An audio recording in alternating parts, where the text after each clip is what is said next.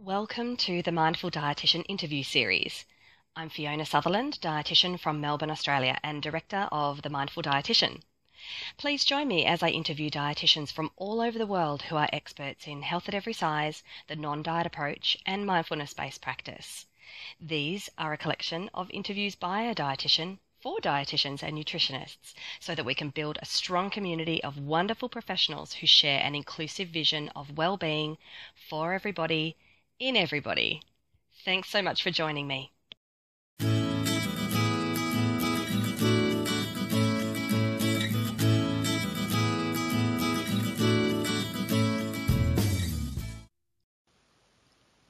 Hi, everyone, and welcome back to this next episode of the Mindful Dietitian podcast. I really appreciate you being here with me today. So, my latest guest is Casey Conroy, who is from Funky Forest Wellbeing in Queensland. Casey is a fierce, feisty, and wonderfully warm colleague of ours from the non diet and health at every size space, and somebody who I first met about 10 years ago when we both attended um, a workshop with Linda Bacon. So, at the time, Casey was a young new grad, and I'm sure she would self confess to being pretty green in this space, but you know what? I could already tell at that point in time that there was something really, just something kind of special about Casey. Um, her personality is such a, a, a can do one in the most genuine of ways. There's nothing fake about Casey at all. She's well known for calling out the BS in the mama, yoga, and quote unquote wellness spaces. And a couple of her, blogs have really gone gangbusters. My personal favorite is called The Sexy Successful Spiritual Woman, the SSSW. And uh, we will be got diving down into this in our discussion. So I would be interested to hear what you think about this because Casey, well, let's just put it this way. She's got some thoughts. Um, now, Casey has been uh, in a little hiatus looking after little people, and so she shares with us here very generously about some of her challenges and the dilemmas and the complexities of working through parenthood as a dietitian, particularly in the health at every size space, when you're also juggling parenthood. And I'm sure many of you will relate to what she shares here.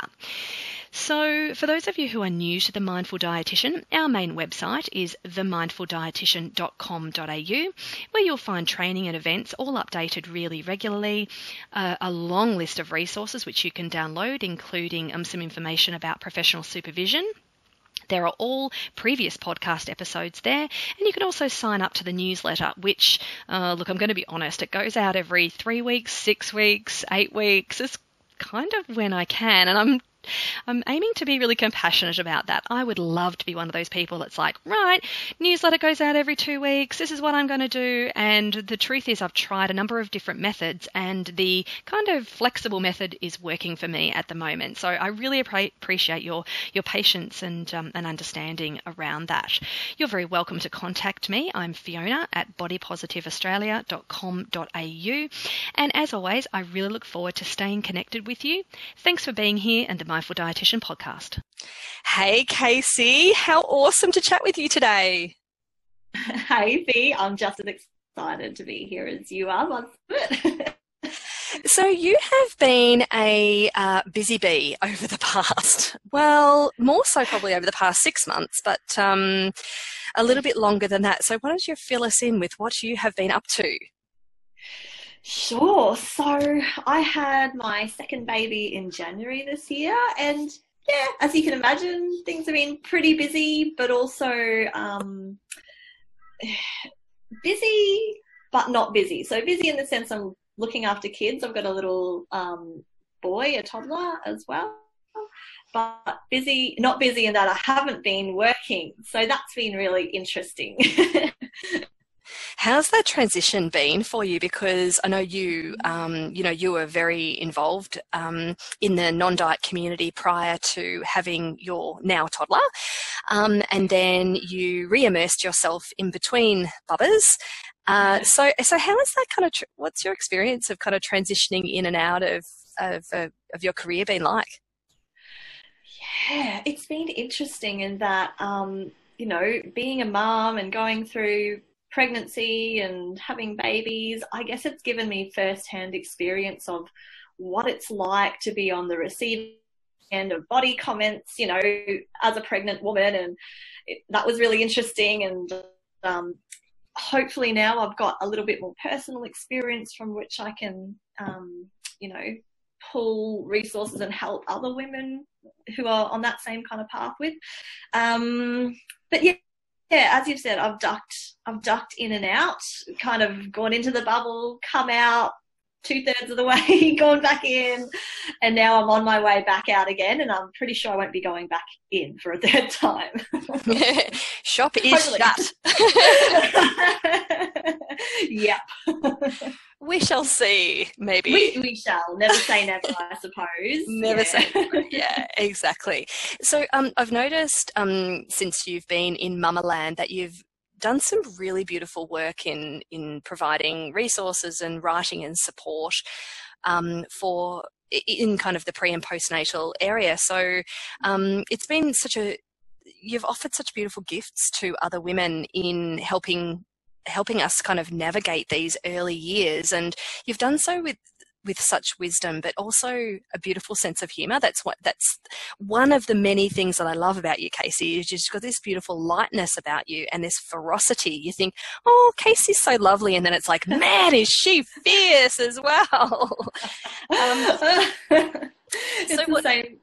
Oh, oh, sorry. I was just going to say my husband would say the same thing. would he? Yeah, that's a no. That's a good thing. Oh, well, consistency. That's a good thing. Yeah. Um, so, what is it that you've noticed about um, women's experiences, especially in the early years, which has kind of draw, brought you to the keyboard and and um, and kind of uh, you know um, encouraged you to develop some resources and support? Yeah. So, I guess the first thing that comes to mind is exhaustion. as beautiful and as rich and fulfilling as the experience of motherhood is, as you would well know, there's definitely exhaustion and all these feelings that come up, right? When you're pregnant and then when the baby's here and because of the way our society is set up, we we don't perhaps have the support that um, people in other times have had and so th- there's these feelings of inadequacy that, for me at least, came up big time. Um, feeling disempowered that, you know, I've, I've chosen to breastfeed and I'm looking up to the other do. Same time, it means I I am not working or I'm not able to work as much and I'm feeling stuck and you know those kind of feelings. Definitely feeling exhausted, overwhelmed at times. Um, and I think all of this is amplified around that.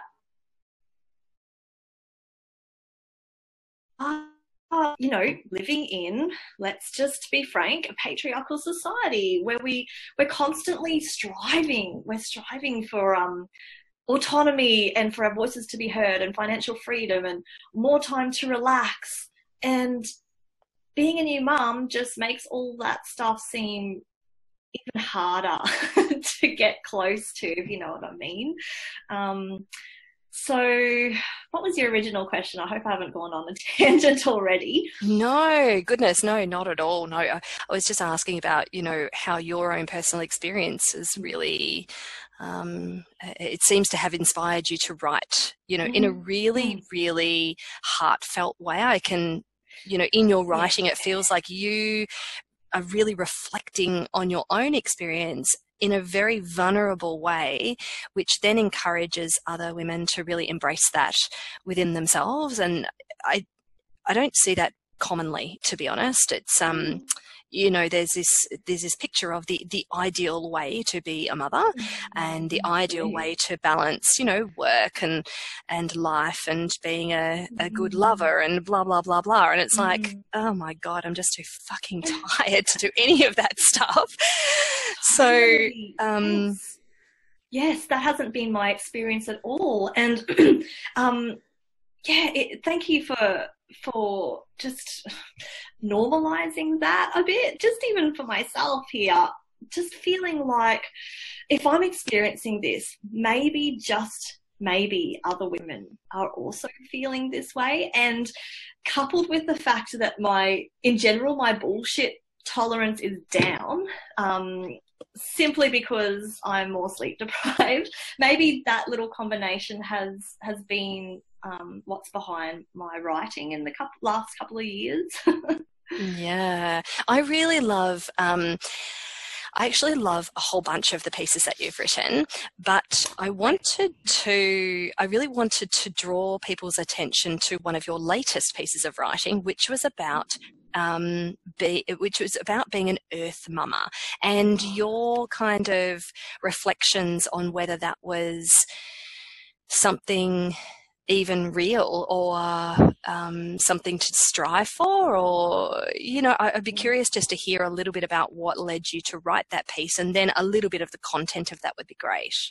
Yeah sure so the the idea of being an earth mother that's not my idea that comes from um, an amazing author and she's an obstetrician and gynecologist called dr christiane northrup and she came up with the concept of uh, this continuum of, of motherhood.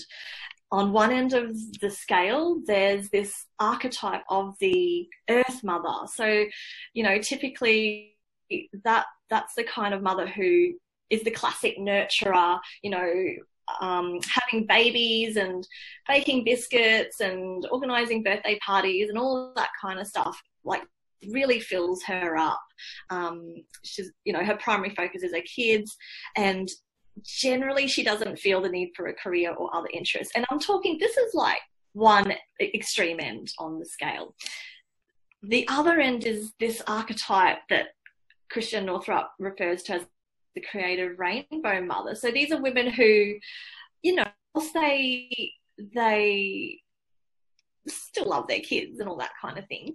Um, they also need to, in order to, you know, stay emotionally balanced and even physically healthy, they need to nurture their creative babies, whether that's life project or a career or whatever, you know, business that they're starting up. They need to nurture those, you know, in the same way or I don't know, slightly different ways, but similar to the way that they nurture their biological children. And that if they don't do that, um, they will not feel fulfilled. Uh, so that's where the basic idea for that blog came from. And I guess I was just talking about my decision to go back to work, which I've done just in the last week or two. Um, my decision to go back to work and battling with that decision. Um, you know, feeling the usual guilt and not being sure and, oh, am I going to be giving up some of these precious moments. I'm going to miss time with my baby and miss them first, and you know all the usual mum guilt kind of shit. Um, and just coming to peace with deciding that I was going to come back to work part time now, and that it was okay. yes. Yeah, that it was okay.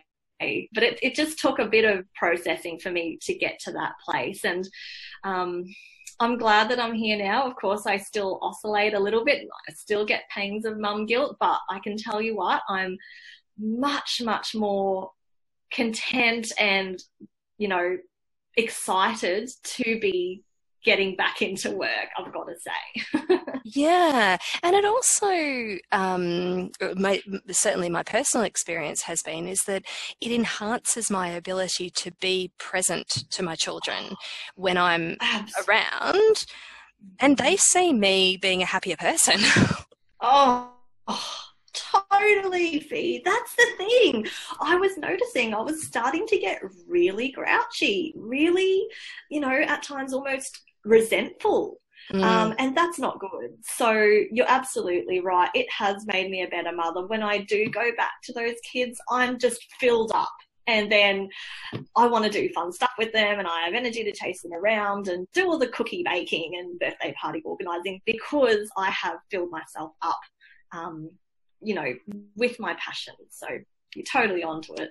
Yeah, and I think that you know for for um, our colleagues that are that are listening, you know, I think it's probably going to be quite familiar to to lots of us who have been mm-hmm. in that mm-hmm. kind of stage of life, um, or yeah. or for whom those that stage of life is still coming, and just to you know reassure everybody out there that you know, there are communities of women, of parents, um, of people of all genders who, um, who really get it.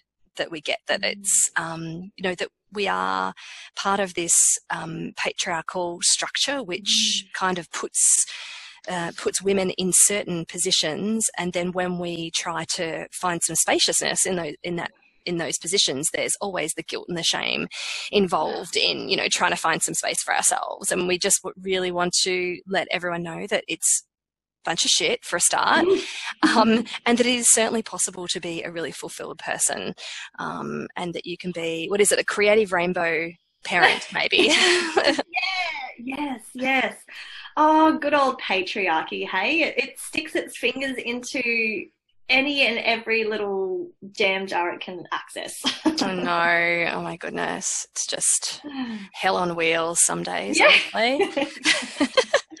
so with, with with that in mind, um, ah, my next favourite piece that you wrote, which is actually it's a really interesting case because this was republished. Um, So Mm. this is your sexy, successful spiritual woman Mhm. article, which I adored. I adored it the first time, and I adored it when it, ca- it came up again recently, and I was like, "Oh, hello!" Um, so I will put a, a, copy of this article in the notes associated with um, this particular episode. Um, but tell us a little bit about what the sexy, successful spiritual woman is and how it hurts all of us. Mm, okay, gosh, where to begin? So, I wrote that article because I was really pissed off that day. and I was pissed off because I was just so sick and tired of seeing business women, specifically business women in in the health, the wellness, fitness and yoga field Mm-hmm. Um, basically leveraging privilege to sell their stuff to women. Um, stuff that they were marketing or, or, are marketing as empowering. So there was that piece that I was annoyed at, but then um, also seeing these business women failing to acknowledge their privilege. Um, or you know briefly acknowledging it but then continuing to leverage it and to sell their stuff um, and also failing to recognize that by leveraging privilege and playing on the insecurities of women, which I'll go into in a sec, that that that's actually really disempowering. Um, so that's the brief outline. Um, the sexy, successful spiritual woman ideal. I I couldn't quite put my finger on it. Like for for years, there's been this this phenomena has bothered me where in you know and being a health professional and now a yoga teacher yourself you will probably know exactly what i'm talking about mm-hmm. but um, it wasn't until i read a piece by an author called an author named Kelly Diels about um, oh, what's it called the female lifestyle empowerment brand Mm-hmm. Yep that I have you do you know Kelly Diels? Have you read Yeah, that? yeah, I know of her work. That that was that's one of her most formative kind of pieces, which yeah. um yeah, so I can I can link that as well so that people can Yes. see how one kind of um how one led to the other. It's great. Yes, please do. Um, it was only once I read that piece of work that I finally recognized that phenomenon for what it was because personally I've never felt comfortable marketing my, you know, services as a non-diet dietitian, as a yoga teacher, using this particular formula, this particular ideal that Kelly Deal describes beautifully.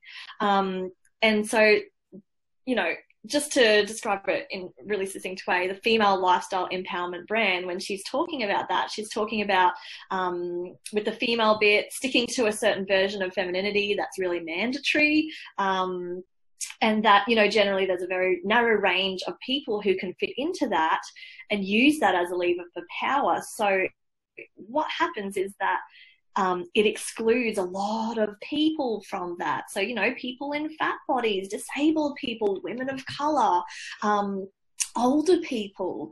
So that's the feminine part. The lifestyle is that, um, you know, business women who are using this kind of um, marketing technique sort of pretend to be doing it in the guise of building relationships with people. so, you know, if we think about social media feeds or Instagram, that a sign of that someone might be using these tactics is that they, they show people lots of little snippets from their lives, but generally they're very idealized. They're very um, perfected. So, you know, my beautiful children in a meadow here, me in front of my mansion there, on holiday in Bali in my design studies. so funny. Um, and, you know, kind of pretending to build this um, feeling of, hey, you know me really, really well and I'm bearing all. But rather than building relationships, it's just marketing privilege. It's just showing, you know, that these people are in a position of wealth of white privilege that they're just kind of saying, you know, look at my life, look at all the things I have. Um, I can give this to you if you just buy my shit, basically. you can buy um, my shit. You can have my mansion if you buy yeah. my shit.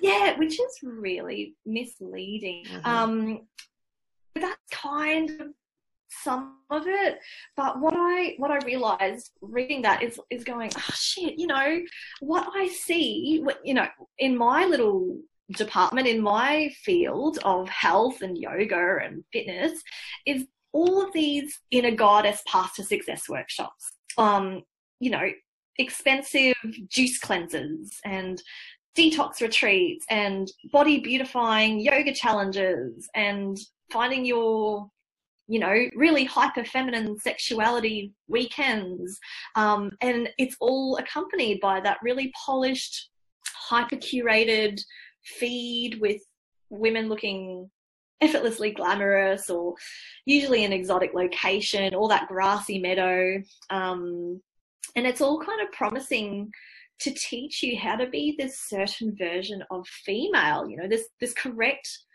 version of female. And that's the sexy, um, slim, usually always slim, successful, and of course spiritual uh, woman ideal. So that's where, you know, it's like a little branch of what Kelly was talking about. And the point of difference, I think, is, is in the spiritual kind of thing because spirituality has been really co-opted in, in Western culture. But oh, God, for some reason, as you know, being yoga teachers, we probably see quite a bit of that. But for some reason, if someone has, you know, the usual photos in their feed of, you know, their perfect meal and their advanced yoga pose, if there are some um, really seemingly deep philosophical quotes thrown in here and there, it it kind of plays on that um, building or positioning oneself as a sense of authority in that spiritual aspect as well as all the other shit, as well as also being glamorous and beautiful and successful and having a six or seven figure income. Um, and it all feeds off. My main problem with it all is that it feeds off this, it feeds off, you know, our sense of not being good enough. Yes. And there's, there's just, yes. there's no room. There's no room for social justice. There's no room for equality. And there's no room for imperfection. These women are leveraging privilege and it sucks. yeah, that's so interesting. It's like, I'll just add a Rumi quote to my yeah. yeah. to my wooden floor, white yes. background, perfect Lululemon or insert um, yes. you know, expensive yoga gear on mm-hmm. perfect purple lotus flower mat yeah, yeah, yeah. my hundred dollar yoga mat. Um, yeah.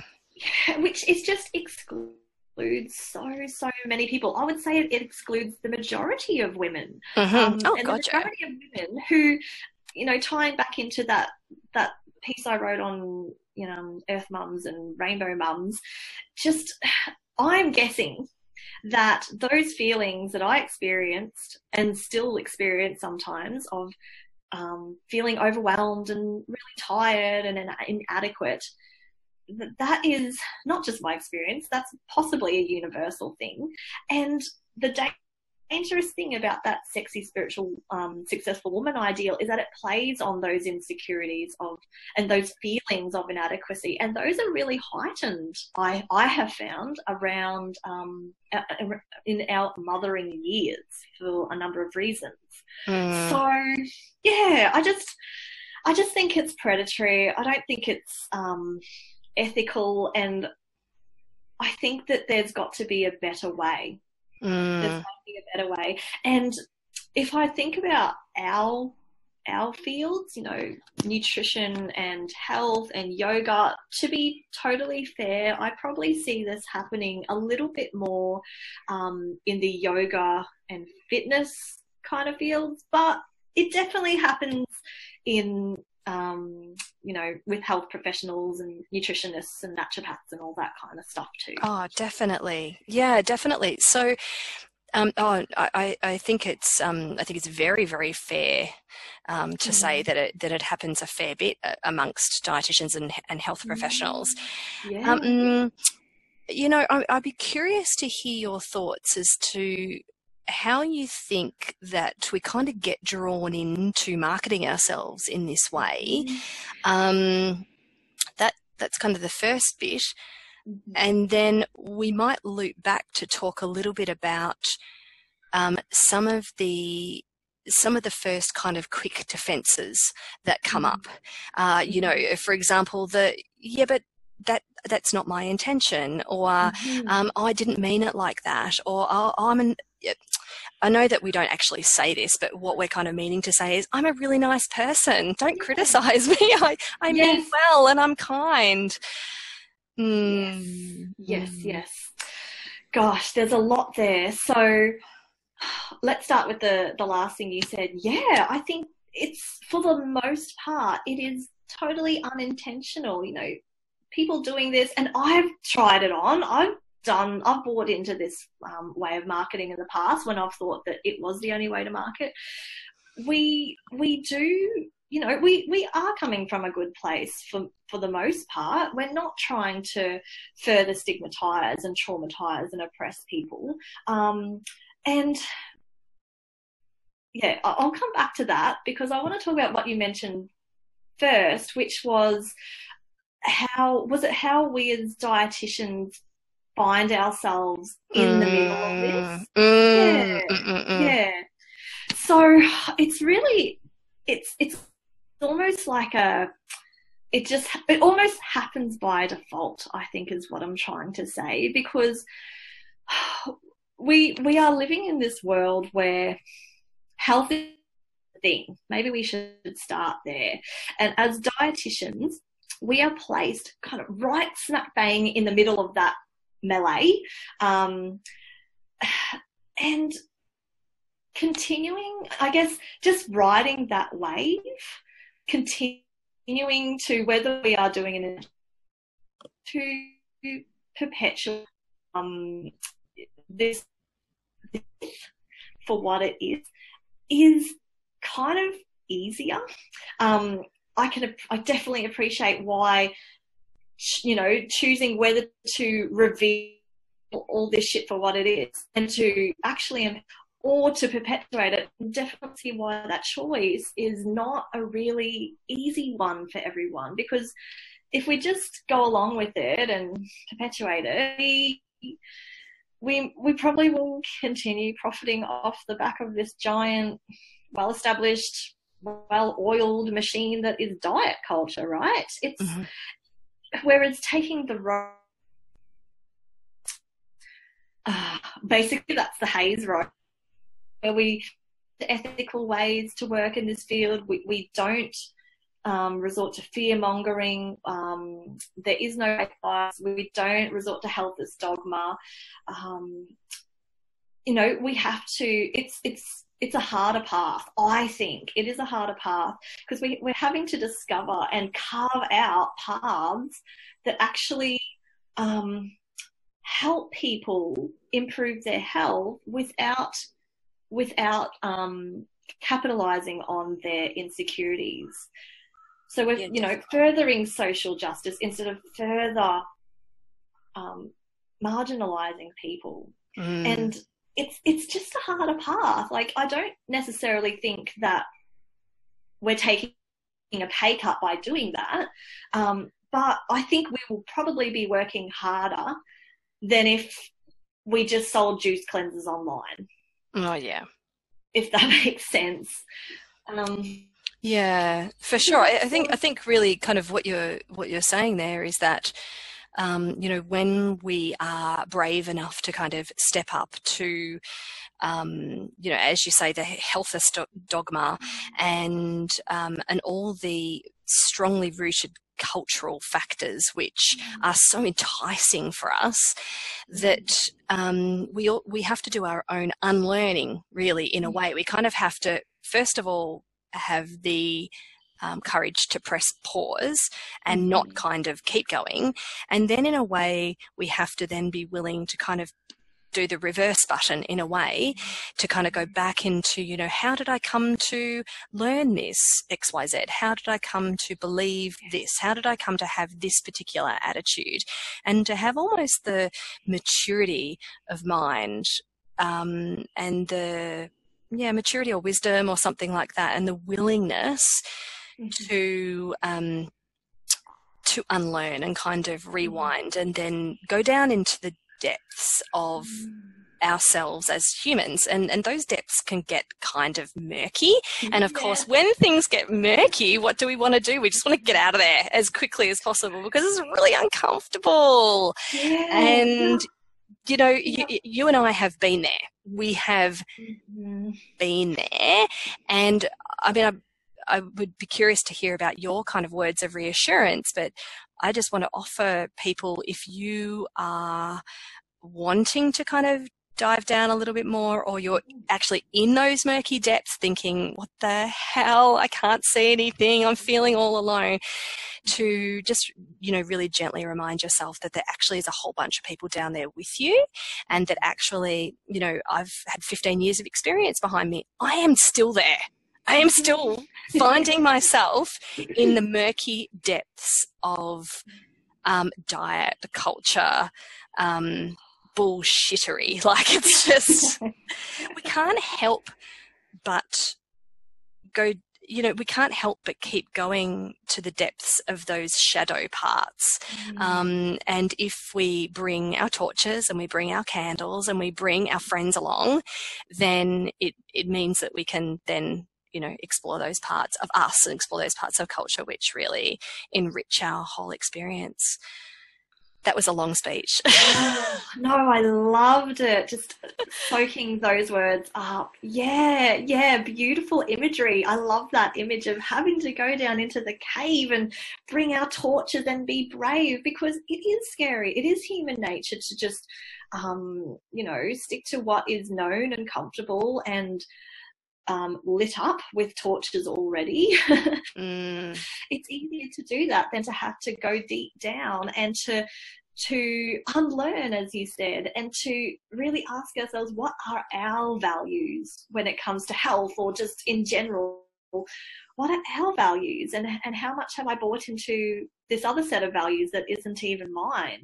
Um, how much have I have I bought into diet culture and and um, all the shit that comes with that. Mm-hmm, you know? mm-hmm. So, for for example, and what I see a lot in maybe in our industry and the yoga industry as well, is this need to be perfectly healthy, and I put healthy in air quotes, um, and it's maybe less healthy than it is having the appearance of health. Mm. It's almost like this is the new this is the new currency that we have to have um, that we exchange in return for respect, you know, and unless we have this encyclopedic knowledge of a nutritionist and the body of an Olympic athlete and we're making lots and lots of money or dollars off of our Juice Plus or our essential oil or our Thermomix side business, uh, especially if we're mums, because we should still be earning some kind of passive income, right? We can't just look after kids. And that's right. Um,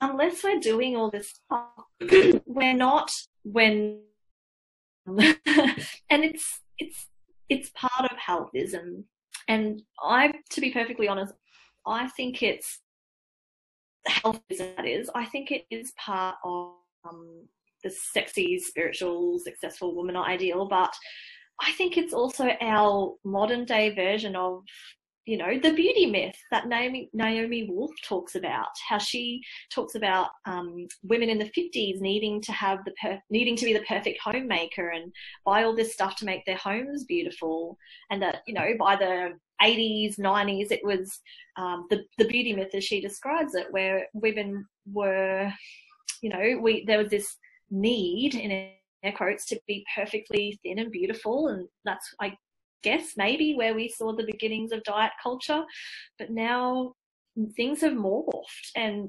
we are under pressure to be perfectly healthy, um, mm. as well as individually empowered and successful and spiritual and glamorous. Now there's this extra obligation of health on top, and um, it's it's exhausting. well, it just it just feels like it is exhausting, and it also feels like it's so tightly woven into perfectionism. Um, yep. You know. Hmm.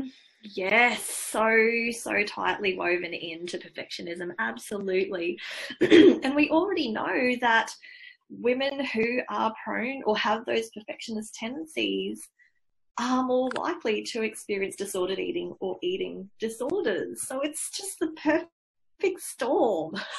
Yeah. It's mm-hmm. anyway. Um yeah, so I guess that's that's me trying to you know look at us as dietitians and yoga teachers and see how this this um, ideal is really affecting the way that we market ourselves mm. and position ourselves and make and how it makes more difficult that work of going into the dark cave with, with our torch it just makes it that much harder i think yeah that's so true and and and how actually in in positioning ourselves in this way it not only um, doesn't it doesn't help our profession collectively, oh, it also mm-hmm. contributes to further marginalisation and oppression of the very people who we are mm. claiming to be helping or wanting to help, right?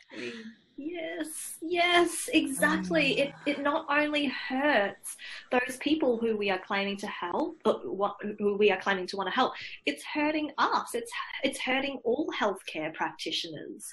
Um, and you know i guess we we see so going back to the people that we're trying to help we see the aftermath right we see the casualties of this phenomenon um, in in our clients who are health obsessed really orthorexic people who do juice cleanse after juice cleanse um, people who are doing way too much exercise and then of course people with serious eating disorders. And it, I think it all ties in, and this pressure to be perfectly healthy and perfect is just amplifying all of that.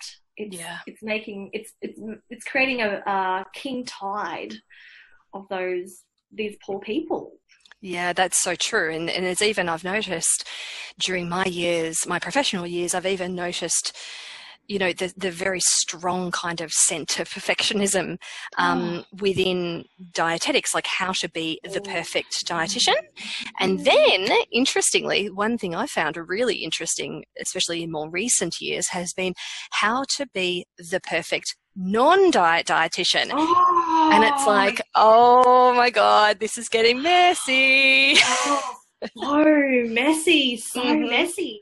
Yeah, I mean, just starting with how to be the perfect dietitian. Well, you know, I guess that's easy to spot in that um, you the formula is you build your impenetrable brand about how perfect your food is, and um, you probably do yoga because that's the thing to do. So how advanced yoga practice is, and how much you work out, and let's not forget the inspirational quotes because we're all very deeply spiritual and insightful. Um, but we don't prescribe diets, Casey. And we're not the food police. Yes, yes, and we're so vulnerable. Oh, um, then there's that, there's that, there's fake vulnerability as well, right? On top of this big, confusing, messy pile. And you're right, it does get really, really messy where, you know, you scroll scroll through an Insta feed of this person where you know, describing and it's workouts and quotes and Insta styled meals and um, pictures of me doing glamorous yoga on a mountain and love your body. yeah. love yeah. your body. And then back, um, marketing privilege, still marketing privilege. Yes. And leveraging that, um, which is disempowering. It's disempowering. And the non diet approach and the health at every size movement are meant to be empowering. Uh, you know, empowerment means creating the social conditions um, where people, including marginalized people, can finally have agency and um, where marginalized groups finally have a bit more room to wiggle.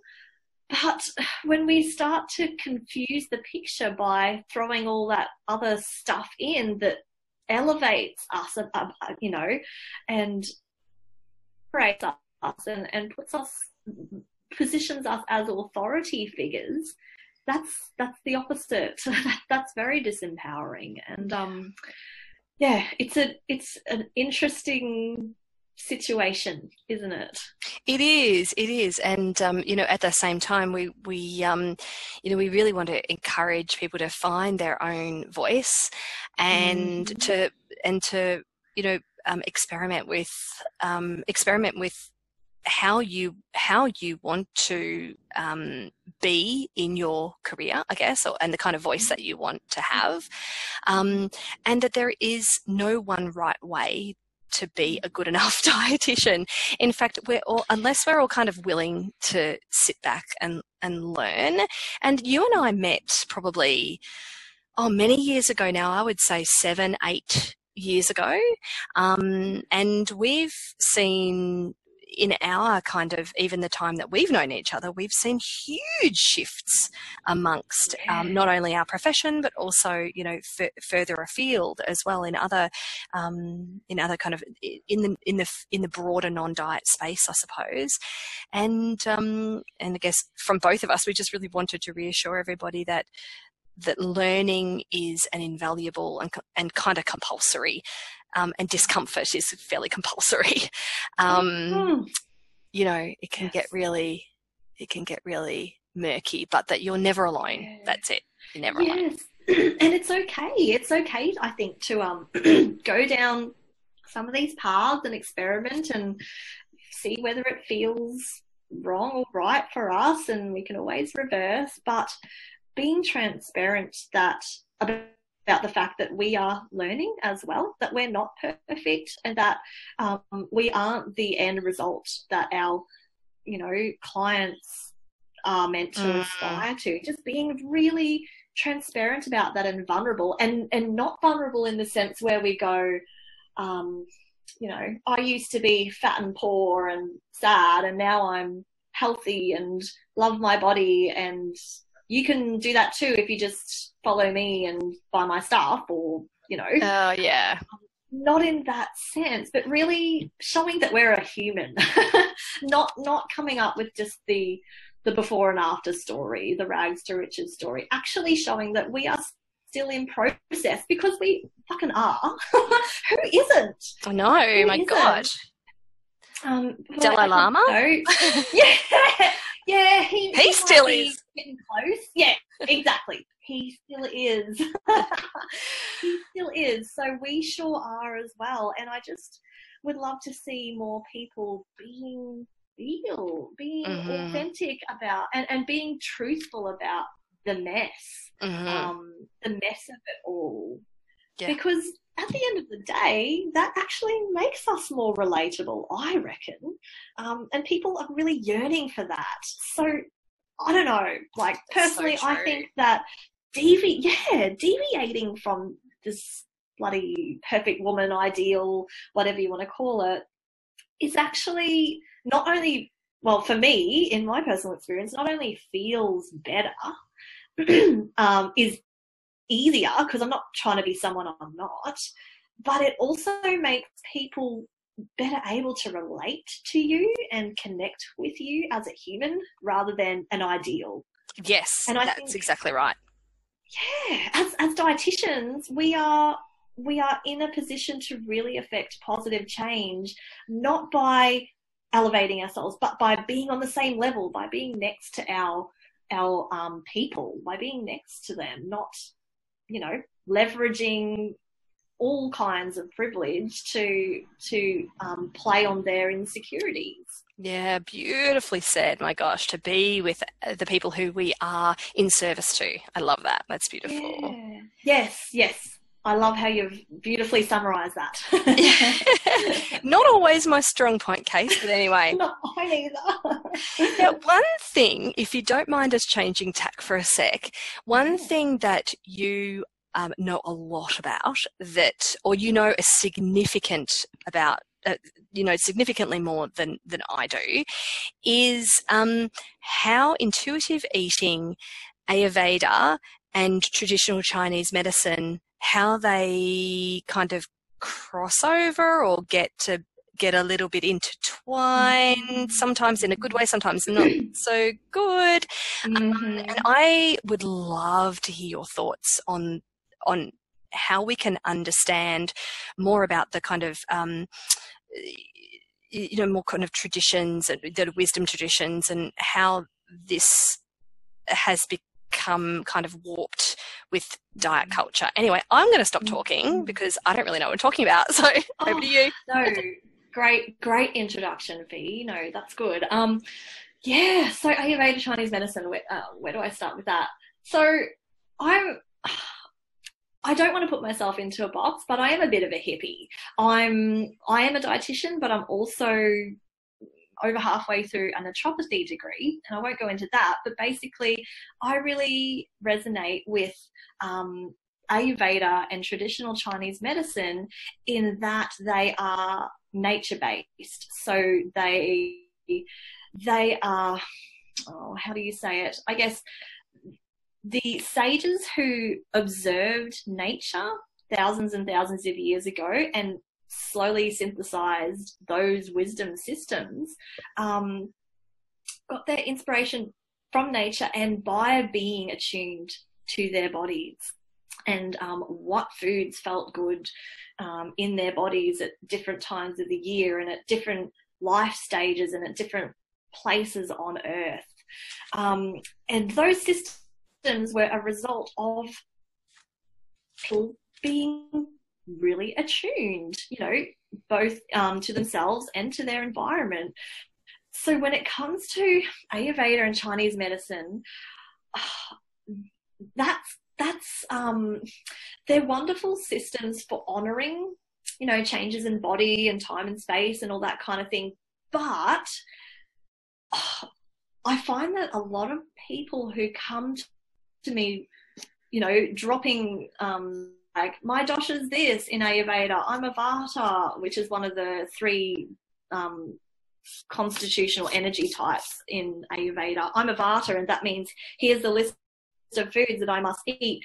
That's a total um, bastardization and misuse okay. of those wisdom systems and that's where it can become just another cog in diet culture so what i what i try to encourage in people is to do exactly what those old wise men and women who synthesized those systems originally did which is get their bodies get into their get into your body um, and foremost before you start to stuff around with um, with Ayurveda, with Chinese medicine, if you can get into your body first and start to sharpen um, or, or, at least create a backdrop of intuitive eating and start to really um, create those solid foundations of attuned, embodied self awareness, um, they've got to do that first. And if we don't do that, then those beautiful philosophies, it can just so easily become more diet dogma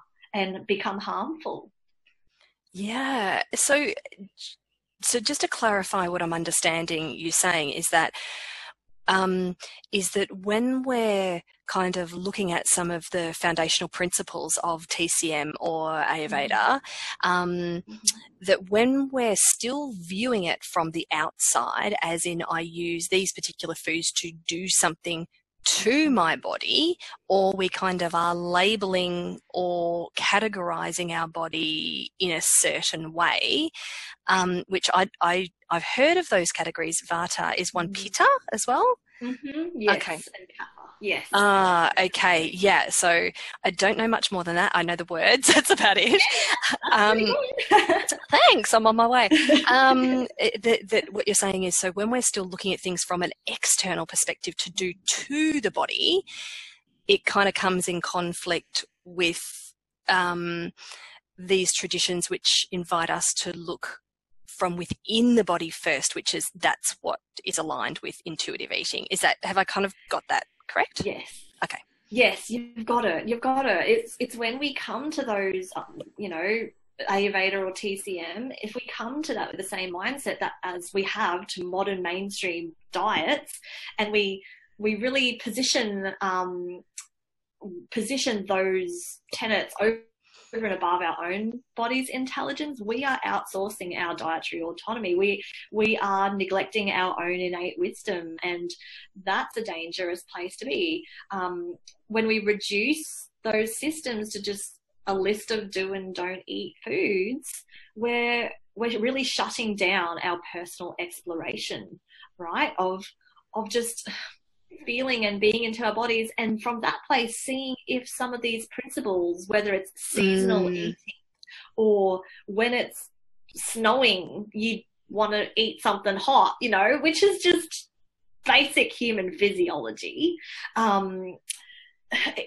if we're if we're not tuned in we can really shut down our exploration of those things and and ayurveda and tcm can kind of become this this new um, oh, how am I how am I trying to say it? We can be really lulled into this false sense of security that comes with just eating according to the do and don't list, just identifying with one of the doshas. Um, yeah, and that is so interesting.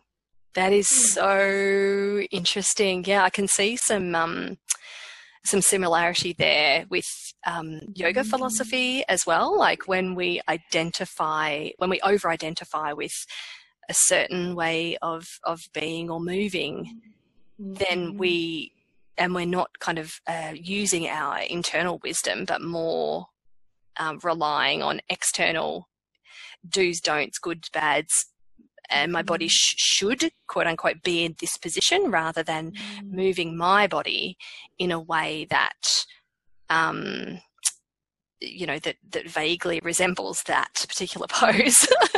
yeah, yeah. I always say to my students, I say, you know, we don't we don't this is not my quote by the way but i say it you know in all different ways i say we don't change your body to fit the pose we, we adapt the pose mm. to, to suit you, your body and i always say to them you know your body, depending on so many factors, can be really different from last week's class, even. Mm. And we don't need to judge that. You know, being curious about it is gives us some power and um, enables us just to understand, you know, what our body mm. is really capable of. And, and sometimes we're capable, um, or sometimes our capacity, I should say, is, um, you know, it, it's not as much as it was um, previously, and that that can change. And, you know, we, um, when, when, we're in tune with with that. So, yeah, it's so. Um, how much of your work at the moment do you, do you? Okay, I'm going to back up for a sec. So, as a yoga teacher and somebody who's really interested and will be qualified very shortly, actually, in Ayurveda and TCM, um, how much of that side of things do you integrate into more of your what we would regard as your more traditional dietetic mm. work because it's so intertwined isn't it really yeah to be honest not a lot um, my where i really love to be is untangling um, confusion, you know, as, as I was just saying, trying to help people um, dis- untangle themselves from the dietary dogma that can happen uh, or, or let me start again.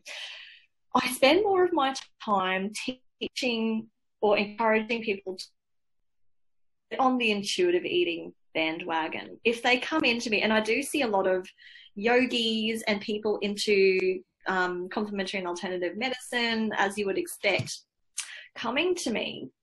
Um, and they often have this encyclopedic knowledge of all these different dietary philosophies, usually including some Ayurveda or TCM, and it's usually a really big mess.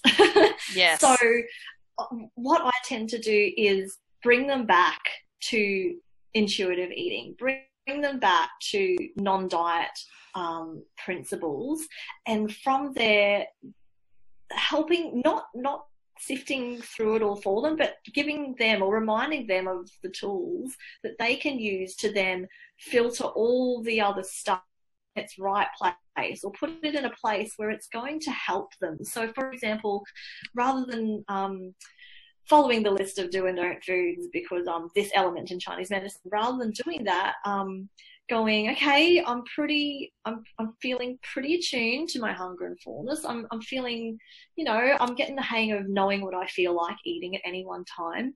Um, it's autumn and I feel like having um, a warming stew. Isn't that interesting? That's what Ayurveda or traditional Chinese medicine also says. Or it's um, spring or it's summer and it's really hot and I just want to have an ice cream or a crisp, juicy apple or a salad or whatever. Isn't that interesting? Um, TCM principles say the same thing. Or it's the middle of winter and I fucking want an ice cream. And isn't it interesting? It doesn't line up with anything in Ayurveda or Chinese medicine. Lucky I've got intuitive eating, so I can just do what my body wants. Thank God so, for that. Yeah, yeah. It's more a, it's more a point of interest rather than this is a philosophy that I really try to ground people in. Mm. Um, but I find this is my personal experience. I find that um, than not what I feel like um, at different times of the year, different seasons, or when I had my cycle. I'm breastfeeding, so I don't at the moment. When I had my cycle, when I what I would feel like eating at different stages of that, pretty much matched up with a lot of that stuff from Ayurveda and Chinese medicine. Once I did have a solid foundation of attuned and embodied self awareness, um, and that was just interesting. Whereas mm. years ago, when I was in the throes of orthorexia and obsessive clean eating and over exercise, I would be shivering my way through a, um, a green juice in the middle of winter and wondering why I felt so shithouse. Yeah. um, you so weren't doing it well. Sense, you weren't doing it good enough. clearly, I wasn't doing it hard enough. No, bloody hell. bloody hell. So, in that way, I think um, Ayurveda and Chinese medicine have the potential to bring a little bit of ancient wisdom back.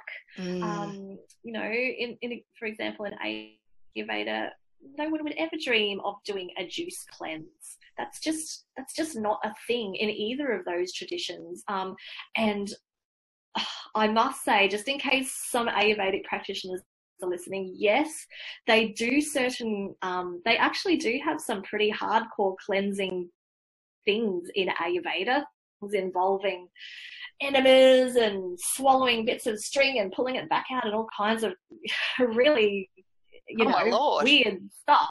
Yeah. yeah. But we've got to remember the context um, and where the, the context of those ancient philosophies and where they come from. Um, Ayurveda, for example, comes out of India, where for the most part, you don't have running toilets. So your parasite load is generally higher. So people do more extreme stuff like enemas or whatever to to deal with that. Whereas here in the West, we really don't need to do that. mm. Thank goodness, and how lucky we are. But we've we've just got to be um, really careful, I suppose, to to remember the socio-cultural context of um, India or China, if we're talking about Chinese medicine. Um, and remember that you know, our genetics are different to someone who was living in India 3,000 years ago, chances are. Um, and that means that some of those Ayurvedic tenets are, are pretty much irrelevant. Um, and we really have to practice discernment when we approach them. And that discernment comes with the practice of intuitive eating. So again, if we come back to intuitive, intuitive eating first and foremost, I think we're pretty sweet. yeah, that's actually that is such great advice. You know, um, you know when we're when we're um, getting too distracted by um, looking at things from the outside and looking at doing things to our body, if we can come back to that sense of um, understanding what our body needs and wants and desires at any one point in time, then whatever kind of um, uh, kind of if we choose a methodology or if we choose a philosoph- philosophical way of eating, mm. then it's going to work out best for us. Um, knowing that you know nothing's ever perfect, but it can work out really well for us if we're coming from that um, very intuitive place. So I think that advice is really sound, and I'm definitely keeping that um, front of mind because I've got a few clients that are that are occurring to me. I'm like, oh, I need to loop back on that for sure. Ah, yes, mm-hmm. yeah, yeah. They can be beautiful systems. They can be nice doorways into intuitive eating. Um, if we can just get far enough away from that from diet culture. Yeah. get away from that. Oh, yeah. I know. I know. So many of these beautiful wisdom traditions and Eastern philosophies have just become, mm. um, yeah, all caught up with perfectionism as well. Perfectionism oh, and. Not a good combo. no, not at all. Oh my goodness. Casey, I've just learned so much today. I'm so grateful for you and all the beautiful work that you do, um, and your wonderful, kind, and feisty sense of humour and energy. We're we're so grateful to have you, and um, and please keep writing because it's um it's just such a wonderful way that we can stay connected. Um, you don't we don't live anywhere near each other, sadly. Uh, you, li- you live in the warmth, and I live in the cold, and. Uh, However. Oh, thank you, Fee. Thank you, Fee, so, so much. That is encouraging. Um, yeah, I write because I I'm either really happy or really angry. Right. so it is good to hear that some of that is landing and and helping people. Yeah. So great. I really appreciate hearing that. oh yeah, hundred percent. Um, so tell people a little bit about where they can find you because you are lurking out there. I see you pop up, and I'm like, oh, there she is. So tell people a little bit about your website and where they can find you on social channels. Sure. So my business is Funky Forest Health and Wellbeing, um, and it's my Facebook singo as well. I'm pretty bad with Facebook. I'll just say straight away, I'm pretty shit at checking Facebook. Um, but what I'm pretty good at is Instagram. I am a very, very visual person, so I'm quite active on Instagram, um, and I'm under Instagram as Forest Yogini. Nice. Yeah, that's me. oh, excellent. Yeah, so follow Casey, um, particularly on Instagram if you're looking for that more image, that, that, that quick fix of um, quick fix of Funky Forest. And um, I just really look forward to keeping in touch, Case. You know, uh, from a completely selfish point of view, I am really happy to see you back on the scene. Um, we missed you in in um, in the depths of of Babyland, but um, we're so happy to have you back a little bit and share you with your gorgeous children. So, Aww, yeah, look forward to seeing you through the year. And thank you so much for being here. Oh, Fee, it's an absolute pleasure. Thank you so so much for having me. This has been this has been a trip. I'll talk to you soon. Bye. Well, that's our episode of the Mindful Dietitian interview series for today. Thank you so much to our wonderful guest and to you for listening. I really hope you enjoyed it. Just a reminder that you can find me over on the website www.themindfuldietitian.com.au and please join actually quite a large group of wonderful and enthusiastic dietitians on the closed Facebook group The Mindful Dietitian. The music you hear is called Happiness from Bensound, used under the Creative Commons license. Have a great day, everyone.